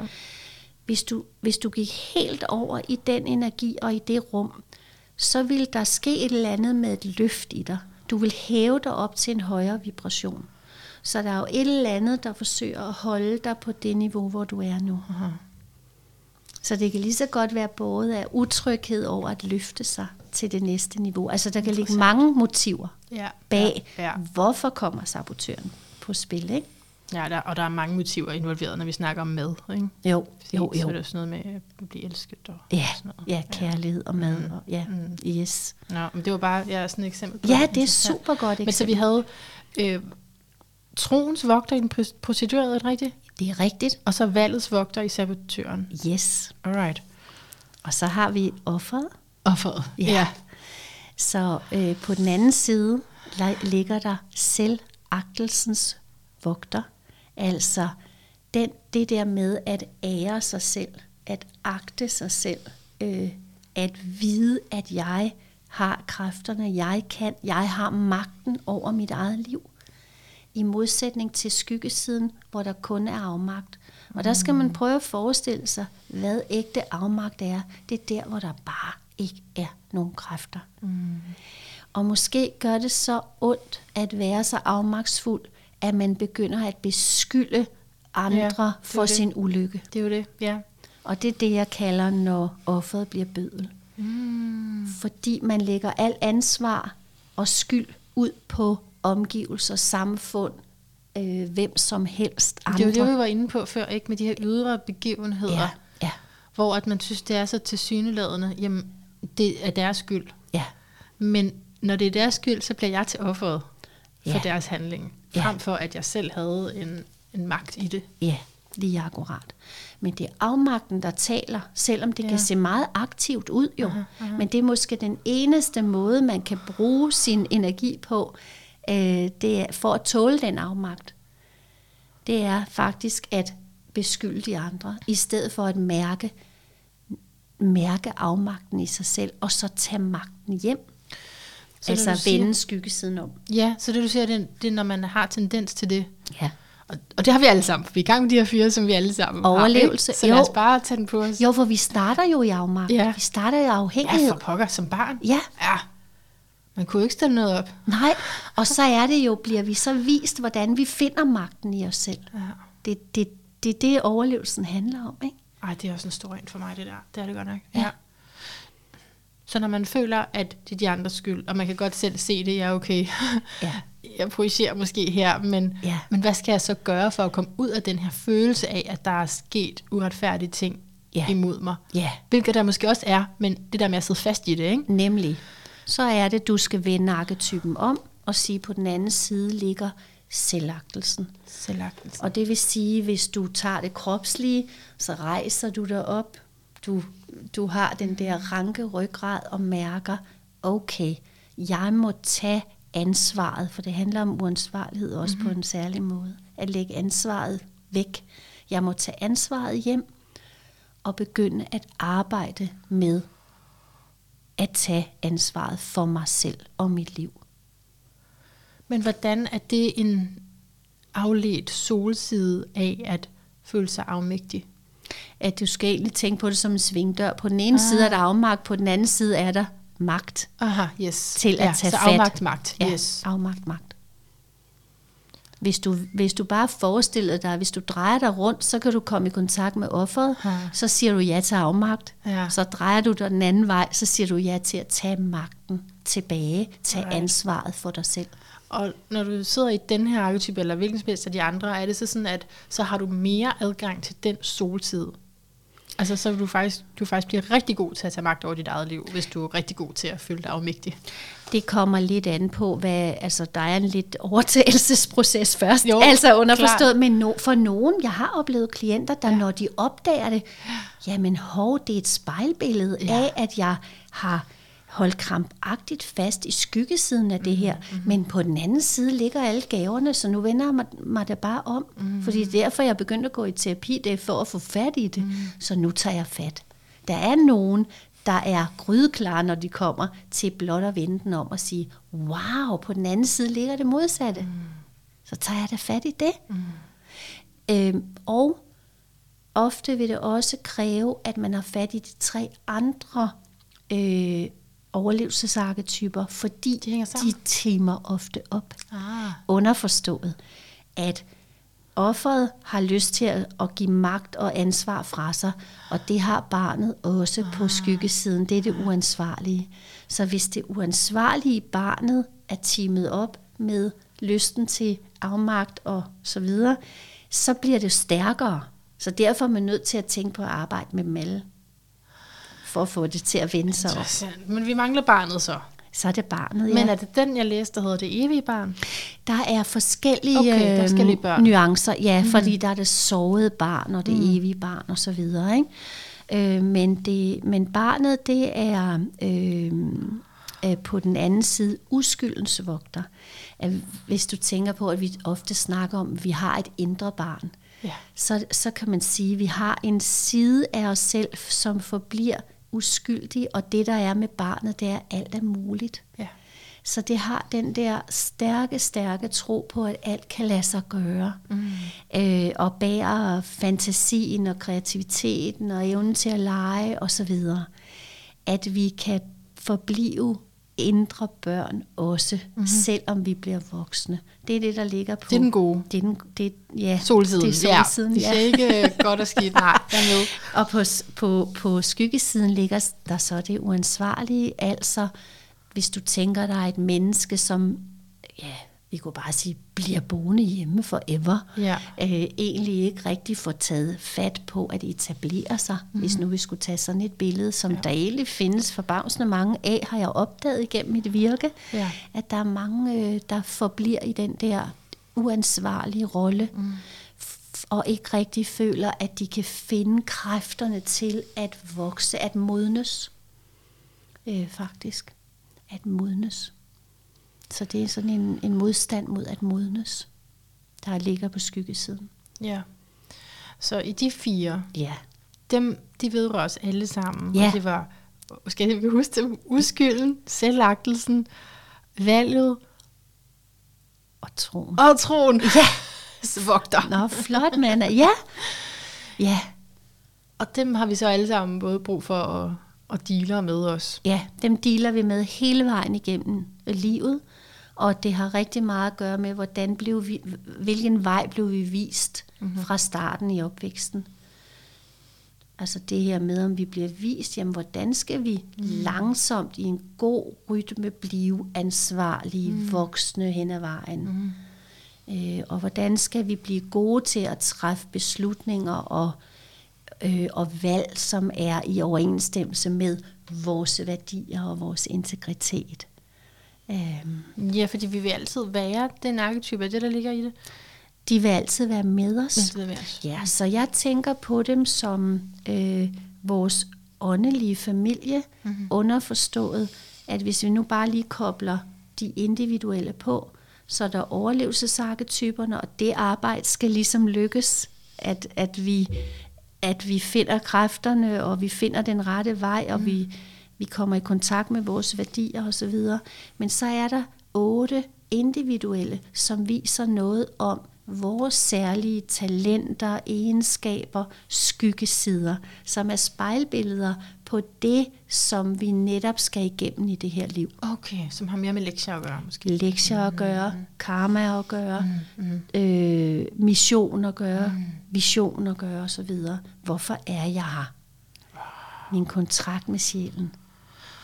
Kan du nævne de otte, eller kan du ikke smide noget? Jamen, de otte er individuelle. Nå. Så det vil sige, det er der, Nå, hvor... der er et kæmpe kartotek af, det, hvad det kunne være. Galleriet oh, der. Okay. Der okay, er det, du måde. udvælger dine, dine øh, otte individuelle. Okay. Dem, der har noget med dig at gøre. Ja, men øh, altså jeg læste, jeg synes, der var, der var flere negative ting, så, så, så synes jeg, ej, synes, ej, det synes jeg ikke, ja. Sådan havde det lidt. Men så det eneste, jeg sådan, øh, virkelig tænkte, okay, den kan jeg ikke slippe udenom, det er jo den, der hedder Det evige barn. Ja. Mm. Og det var måske lidt af det, du beskrev her, ikke? Også noget af det, ja. Jo, ja. jo altså det der med at, øh, at, at have en, en holdning til, at alt er muligt. Altså på, på solsiden. At, at virkelig have den der tilgang, den åbne, hvis vi kalder det den, den barnlige, men den åbne, den kreative, den mulighedsorienterede tilgang til verden. Mm. Øh, og der kan man jo så også risikere at blive skuffet ja. øhm, i, i denne her det mest kultur. det okay. skuffelsen. Ja, skuffelsen. Det gik ikke. det gik ikke, fordi at øh, der er nogle konkreter her, som er ja. meget lidt mulighedsorienteret, eller, ja. eller øh, så bastante, øh, massive, at man ligesom ikke kan trænge igennem. Ja, det med, at der er bestemte måder, man skal være på. Ja. Om det er til en jobsamtale, eller på et job, eller til et møde. Ja. Altså, så er der noget, nogle ting, du skal gøre, og ellers så er det forkert. det er meget svært at acceptere det stadigvæk. Ja, men det der måske bare er spændende, det er så at sige, okay, når det er en af dine arketyper, mm. så har du jo valgt det af en grund underforstået, at du er måske så netop med til at bryde nogle grænser på det. Ja. Hvis du holder fast i dit valg om, at det er super vigtigt for dig det her, og der er en mission i det, så udbreder du jo noget større frihed til de mennesker, du kommer i berøring med. Right, Jamen det, det kan jeg mærke voksne i mig. Ja. Du ser, jeg har også taget ikke matchende tøj på, og det elsker jeg, når jeg kan. Ja, altså, jeg kan godt lide, at det ikke passer sammen. ja, Fordi, ved du hvad, hvis det sad på en fotomodel, ikke? en, hvad hedder det, en supermodel, så, så ville det jo bare blive mode. ja, Det er det, der irriterer mig. Ja. Det er jo bare fordi, det ikke er mode lige nu, at så ser det underligt ud. ja. Men det er jo bare, nå, vækker Nej, du det, det, det jamen, det er i fint. mig. Jamen, det er så fint, ikke? Fordi jeg tænker, at altså, når man på en eller anden måde lidt står uden for livet på en måde. Altså, man, man står lidt, sådan har jeg det også selv. Jeg står lidt uden for samfundet og kigger ind. Aha. Men så tænker jeg, okay, men det er da godt, at jeg er her, fordi jeg kan måske bringe nogle andre tanker, ja. nogle andre perspektiver ind, og det er måske bare i, i ro og fred min opgave. Og så, så kan jeg give slip på irritationen over, at, at, at, at den verden ikke er sådan. Jeg kunne også tænke, jamen hvis nu du ikke var her til at komme med dine farver og, og, og alt det, du har, hvor ville det dog bare være trist. Ja. Synes jeg. Ja, Ja. Mm. Og så synes jeg også bare, så må, så må man også, nu taler direkte til dig, så må du også stå inden for det. Ja. Men lad være med at kontrollere, hvad alle de andre skal gøre, hvorfor responderer de ikke, som du vil have, og sådan noget. Mm. Forget it. Fordi, fordi samfundet er der, hvor samfundet er. Det rykker sig meget, meget langsomt. Mm. Det kan vi lige så godt sige. Ja. Men tænk, hvis ikke du var der. Ja. så kunne jeg ikke sidde her i dag og have denne her lækre samtale, for eksempel. Og være blevet inviteret ind af dig. Altså, Ja. Jo, det, det er kun sket få gange, det du nævnte i starten med den her totale klarhed over, hvad jeg skal i mit liv. Jeg synes, jeg synes kun, det er sket få gange, og oprettelsen af den her podcast var en af dem. ja. Altså, det er jo sådan, ja, det har været sådan en større nedslag.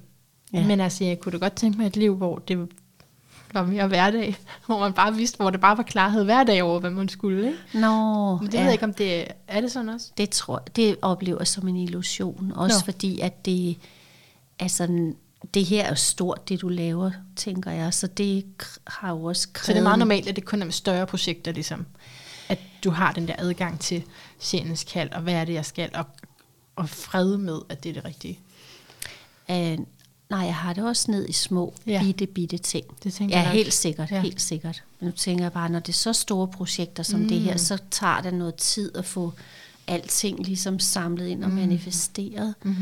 Øh, så bogen har for mig været et stort sjælekald, og det at danne skolen har været det.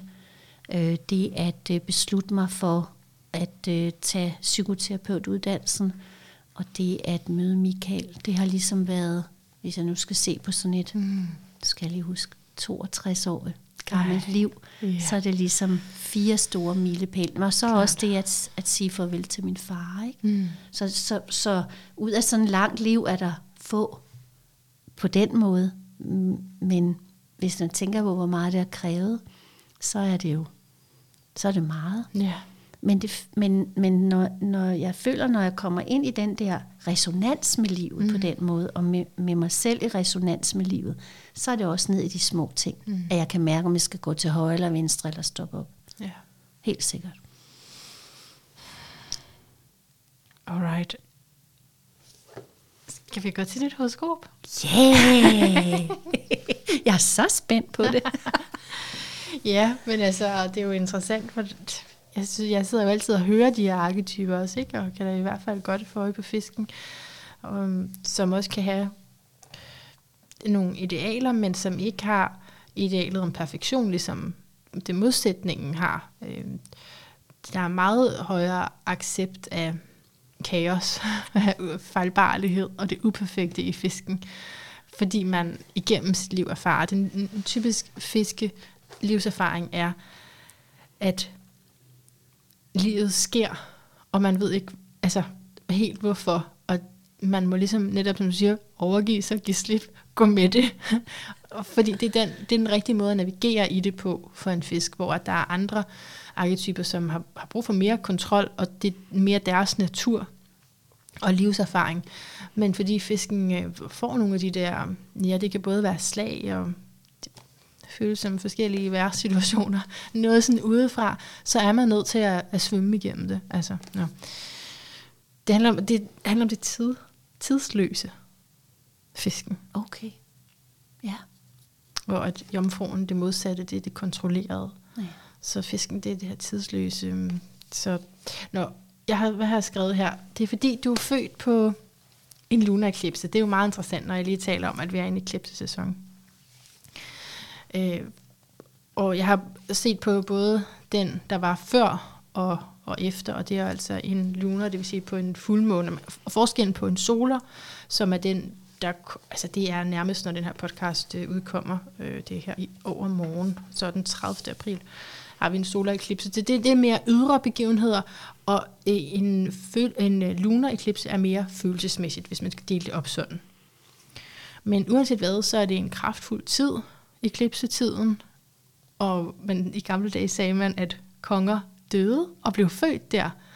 Og der er altså noget om det, ikke? Øh, at royale øh, har horoskoper på den her måde.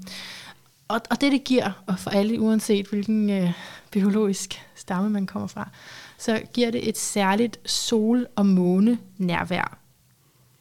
Et emotionelt nærvær, en energi, der stråler ud af personen, uanset om personen siger noget eller ej, så kan man sådan mærke, wow, en stærk øh, solkraft eller ego, altså i, i, i dit tilfælde. Så, så det, vil jo, det der jo er, er involveret, det er måneknuderne. Så øh, vi kan kalde det eklipse, vi kan også sige, det er sol i konjunktion ved sydlig måneknude, du har i fisken. Så det er en meget stærk fiskenergi, du har som i kur der.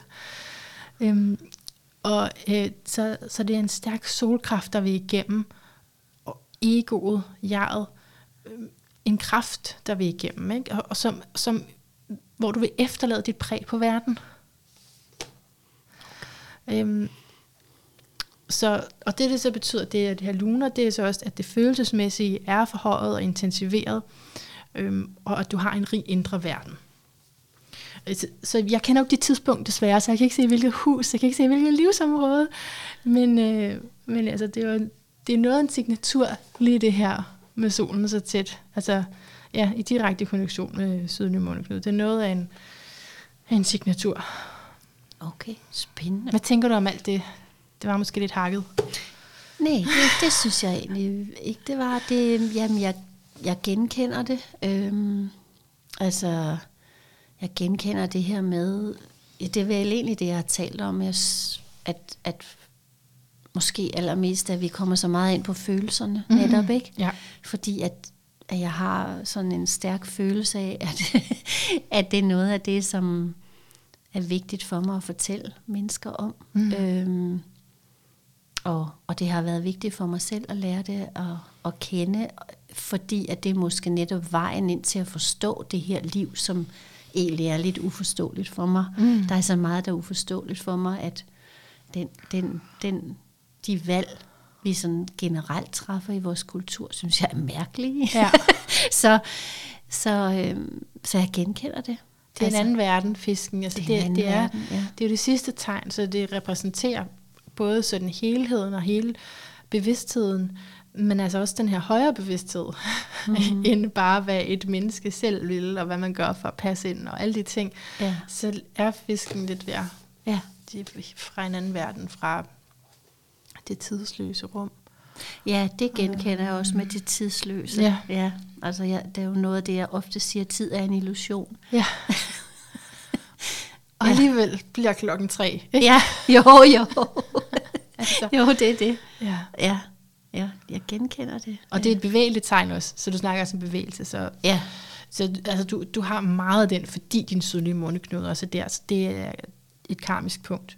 Jamen, jeg, altså for nylig fandt jeg ud af, at det der med månen var vigtigt.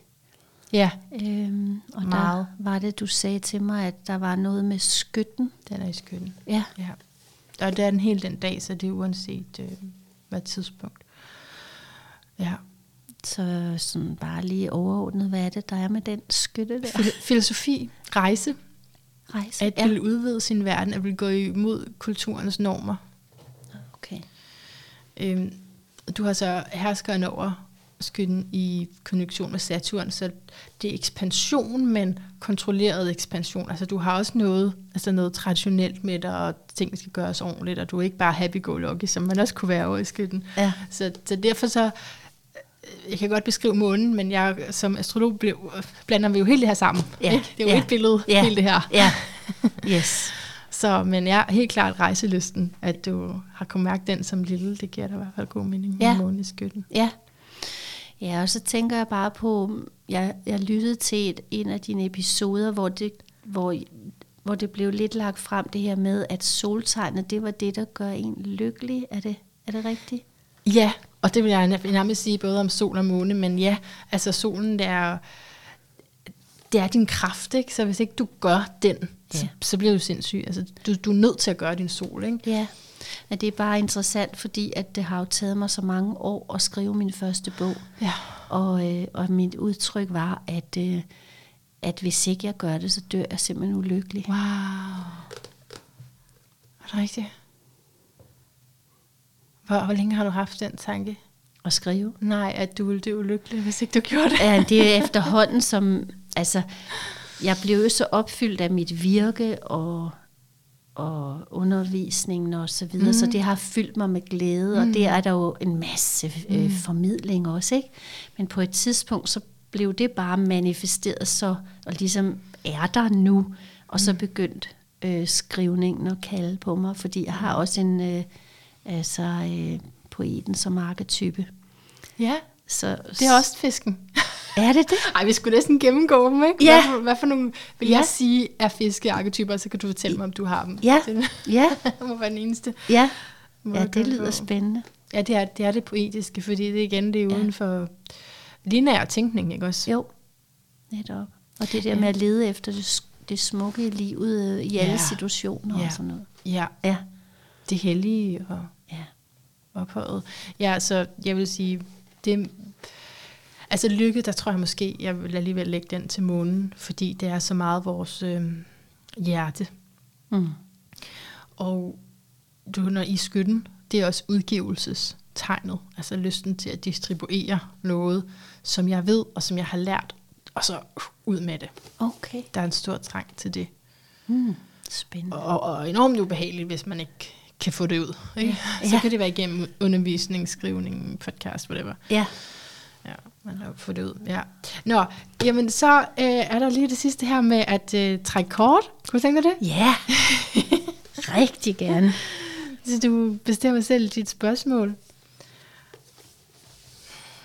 Jamen, så vil jeg da gerne spørge dem, hvad de synes, der skal ske med min skrivning. Mm. Uh, uh, uh, uh. Skal jeg trække et af hvert? Du eller? trækker en fra hver bunke, og så læser jeg i sammenhæng. Ja. Eller vi læser i sammenhæng. Ja, ja, ja, men jeg jeg skal lige blinde lidt, det kan jeg godt mærke. Spændende. Okay, vi har Saturn, som vi lige nåede at nævne. Så har vi... Ej, hvor godt, så har vi uh, tvilling, og vi har 12. hus. Jeg siger det godt, fordi det var, du spurgte til formidling. Ja. Og det er, ja, det er kommunikationen. Så, øh, og polariteten til skytten, som allerede ved, så kan man sige, at tvillingen er ude og indhente information. Så det kunne jo være Saturn, så kunne det være arbejde med at indhente information inden for hvilket livsområde, 12. hus, det fiskingshus, det spirituelle. Det var en lynlæsning. det gik meget hurtigt. Ja. Rigtig tvilling. Ja. Det må være det. Ja. Jamen, det er bare lige sådan mit første, altså ja, at kommunikere og... Giver det Ja. god mening? Det bekræfter mig faktisk på et ret dybt plan, fordi at for nylig lagde jeg nogle kort, som alle sammen bad mig om, at nu skulle jeg ud og forstærke det her med at blive øh, spirituel lærer eller formidler. Mm. At jeg, og det, jeg har sådan nogle planer om samtaler med sjælen, og altså jeg har sådan nogle forskellige ting i støbeskeen, som jeg bare ikke har haft tid til at, at gøre så meget ved, så, så, så jeg føler, at jeg bliver, som jeg altid siger, jeg bliver skubbet i ryggen, når noget er vigtigt, så det er en bekræftelse på det. Spændende. Mm. Spændende. Ja, og Gemini, det der, altså... Altså, det er jo også en fusion af logik og det spirituelle. Mm. Altså, tvilling, og det, det, det, rationelle og 12. hus, det der ligger udenfor. Ja. ja, for jeg vil gerne have det gjort øh, håndgribeligt. Mm. Jeg vil mm. rigtig gerne have det gjort øh, tilnærmeligt, noget man kan bringe ned og, og manifestere i sit liv. Altså som, som du ved, spiritualitet sker, når man vasker op, for eksempel. Ja. Altså, du ja. ved, det er der hele tiden. Ja, perfekt. Så har vi løst det. Tak. Fedt. Ah, jamen, øhm, har du mere, der skal siges, inden jeg skal spørge om øh, din lyd af et bedre liv? Har noget, vi mangler? Fordi så, vi skal ikke blive ked af det bagefter, jo, at vi ikke fik sagt det og det. Nej, altså, det skal vi nemlig ikke. Altså, af en eller anden grund, så, øhm, så kalder min, mit lille afsluttende kapitel på at blive læst op. Ej, det vil vi øhm, så gerne høre. At det er på side 148. Afsked. Mit elskede ufødte barn. Jeg forestiller mig, at din sjæl enten hviler sig nu, eller har fundet en anden vigtig vej ind i livet som menneske. Det kan være, at du og jeg lever på lige præcis dette sted i verden i samme tid. Det kan være, at vi ikke lever særlig langt fra hinanden. Det kan endda være, at vi taler samme sprog. Det kan være, at du på et tidspunkt bliver gjort opmærksom på, at denne fortælling eksisterer og får lyst til at læse den. Hvis du gør det, kan det være, at din sjæl synger. Denne fortælling er til dig. Alt kan ske, og sjælen kender ingen grænser. Før jeg tager afsked med dig, er det vigtigt for mig, at du ved, at jeg har nyt hvert et sekund i dit selskab. Lad mig hermed afslutte min fortælling til dig med at udtrykke mit største, højeste og dybeste ønske for dig, hvor du end er. Din sjæl bærer din evige historie og sandheden om, hvem du er og hvorfor du har valgt at blive menneske igen. Gid du må komme i kontakt med din sjæl og høre dens vise kald, som til enhver tid kan guide dig til at finde din vej. Så smukt og sandt. Så øhm, men det, var, det var et kapitel, der hed Afsked. Og det skal vi så tage nu med vores lyttere. og vi havde øh, gjort det klart for os selv i hvert fald, at øh, det her godt kunne blive lidt længere program, fordi vi vil gerne have noget tid til at gå ind i de her emner, ikke? Jo. Og stadigvæk kan man jo godt have følelsen af, at vi kun lige skimmet overfladen, ikke? Fordi jo. der er så meget mere. Ja. Så min plan er at sætte øh, noget musik på, og så siger du, din lyd er et bedre liv, og du må sige det i lang tid. Det her var et minut. Ja. Skal vi prøve det? Altså, skal jeg sige det, mens musikken ja. er der? Ja. Ja. Er du frisk på det? Ja. Det er sådan en lille ny ting. Okay, godt. Men du, du er vant til at tale på musik fra din podcast, jo? Ja, det ikke? er Ja, okay. Vi prøver. Ja, for mig er lyden af et bedre liv. Lyden af min elskedes åndedræt. Og stilheden. Fordi i stilheden findes en lyd, som kun kan høres, når jeg selv er stille inde i. Og det giver mig en helt særlig form for fred. Derudover så tænker jeg på musik. Jeg har sunget i mange år, og øh, en, et yndlingsstykke musik, det er Pige Jesu. Øh, kære Jesus, giv dem evig fred. Og øh, så tænker jeg på Bohemian Rhapsody, som har betydet meget for mig, og Halleluja med Jeff Buckley. Øh, så det er, det er den lyd, jeg tænker mest på, når jeg tænker på lyden af et bedre liv. Nej, gode tanker. Tusind tak, Anastasia Hellespænder. Virkelig dejligt at møde dig her og mærke din sjæl. Tak, fordi du vil have mig med, Manna. Og af hjertet, af hjertet, af hjertet. Tak til dig, kære lytter, kære ven, Tak fordi du er med mig og lyden af et bedre liv igennem tygt og tyndt. Jeg er begyndt at få beskeder nu fra folk, som har opdaget i citationstegn, at podcasten her er lukket. altså, og det er også det, når jeg sidder her og taler i den her om i morgen og eklipsesæson, så lader jeg jo som om, at du hører den med det samme, men jeg ved godt, at podcast hører vi typisk ikke kronologisk, så øh, det tager nogle gange noget tid, før at ordet kommer ud, og jeg ved heller ikke om dem, der har skrevet til mig, om det er altså nogle gange så synes folk, de lytter, hvis de lyttede med for et år siden, og så bare har set på Instagram, at den er stoppet, eller altså, eller at det vidderligt er, fordi man har hørt den der sidste men det tror jeg bare ikke, fordi jeg lavede, har jo lavet en to, hvornår? Det er en måned siden nu, ikke? Nu finder jeg det lige her. Det er en måned siden, at jeg lukkede podcasten. Men så skete der det, at efter to uger, så lavede jeg en del to.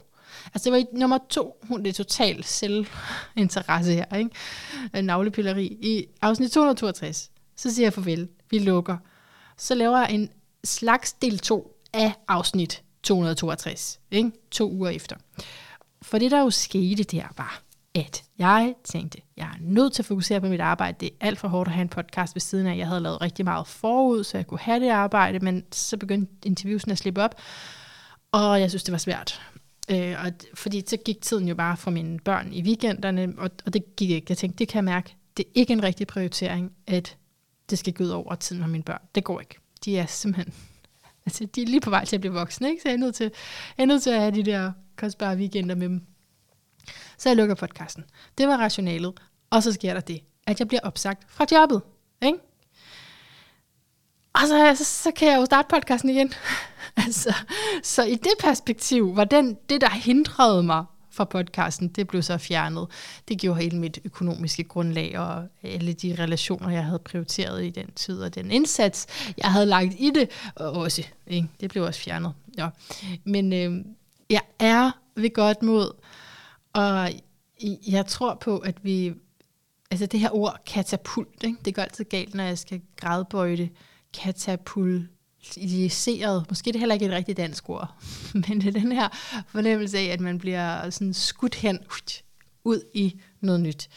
Det er det, der ligger i, i tiden, og det kan både være en slutning, og det kan også være en begyndelse. Nogle gange er det svært at se forskel på de to. Ikke? når noget kommer til en fuldendelse, så vil der jo starte noget nyt, og i kraft af det nye giver man slip på det gamle, og så fremdeles. Så ja, jeg er meget spændt på det, og jeg er spændt på øh, at høre fra jer. I må endelig skrive til mig, det kan jeg rigtig godt lide. Hvis man holder mit nyhedsbrev, det er længe siden, at jeg lige har plukket den. Ikke? Men altså, hvis man hører en så lang outro her, efter så langt et program, så kunne man altså godt være kandidat til at holde, øh, hvad vi kalder i almindelige termer et nyhedsbrev. Jeg omdøber det til et kærlighedsbrev, men bare for man ved, hvad det er, så ser vi nyhedsbrev inde på hjemmesiden. Så managulager.com, der står tilmeld nyhedsbrev. Øh, alle sådan nogle skrive kommunikationsmedarbejdere, det, det vil det nok ikke kaldes, kommunikationskonsulenter, CEOs, ikke? top notch. de vil sige, du skal ikke skrive til nyhedsbrev, du skal kalde et eller andet, du skal skrive øh, gratis øh, free, freebie om, øh, hvordan du lever dit bedste liv, et eller andet. Totalt urealistisk, så man ikke kan opnå bare lige ved at få en eller anden gratis ting. Måske faktisk, hvis man lytter med her, kan man opnå det i den her podcast. Men anyway, det, det står der ikke. Øh, fordi man får ikke noget gratis. Man får, jo, altså alle brevene er fuldstændig gratis, kommer i ens inbox. Men jeg har ikke et eller andet produkt, du også kan få, fordi jeg vil gerne have, at du er der for indholdet, og ikke for en eller anden ting, jeg lukkede dig med, og så får du bare sådan nogle irriterende breve. Det skal være for brevets skyld. Og hvad står der så i de breve? Kan jeg, finde, jeg kan da godt finde på at nævne, hvis jeg laver et eller andet, som du gerne må komme til, men altså ellers så er det primært en følgetong over mit liv. altså, ja, jeg skal til at have skrevet det næste, og jeg tror, vi skal ind og snakke lidt om, nogle, øh, hvordan det er gået med nogle jobsamtaler og den slags. Så, så det er simpelthen, hvis du kan lide at læse, og det er faktisk også for dig, der hverken kan lide det, eller måske finde ud af det der med at læse, fordi at jeg er begyndt at læse brevet op, så man kan bare trykke på læs brevet, eller få læst brevet op, hvad er jeg lige skriver det, ikke et eller andet, og så kommer man ind til et link, øh, og så, ja, man skal ikke være medlem af noget der. Man, det er bare tryk play, så kan du høre brevet i stedet for at læse det. Det er meget smart, det vil jeg lige reklamere for. Men altså, der er jo ikke noget, der koster noget. Jeg er jo fisk. Ikke? det, der koster noget, det er, hvis man kommer til en konsultation ved mig, eller inviterer mig ud i en virksomhed, eller til et arrangement, og hvor jeg skal fortælle noget om astrologi, fordi det vil jeg så hjertens gerne øh, bruge god tid på at forberede mig til, og så gøre rigtig grundigt, så, så der, der koster det nogle penge. Indtil vi høres ved igen, gentænk alt. Måske især, om du kan høre et højere kald. Og gentænk, hvad du kan gøre for at tillade, at du kan høre det højere kald. Og når du så kan høre det, hvad kan du så gøre for at imødegå det?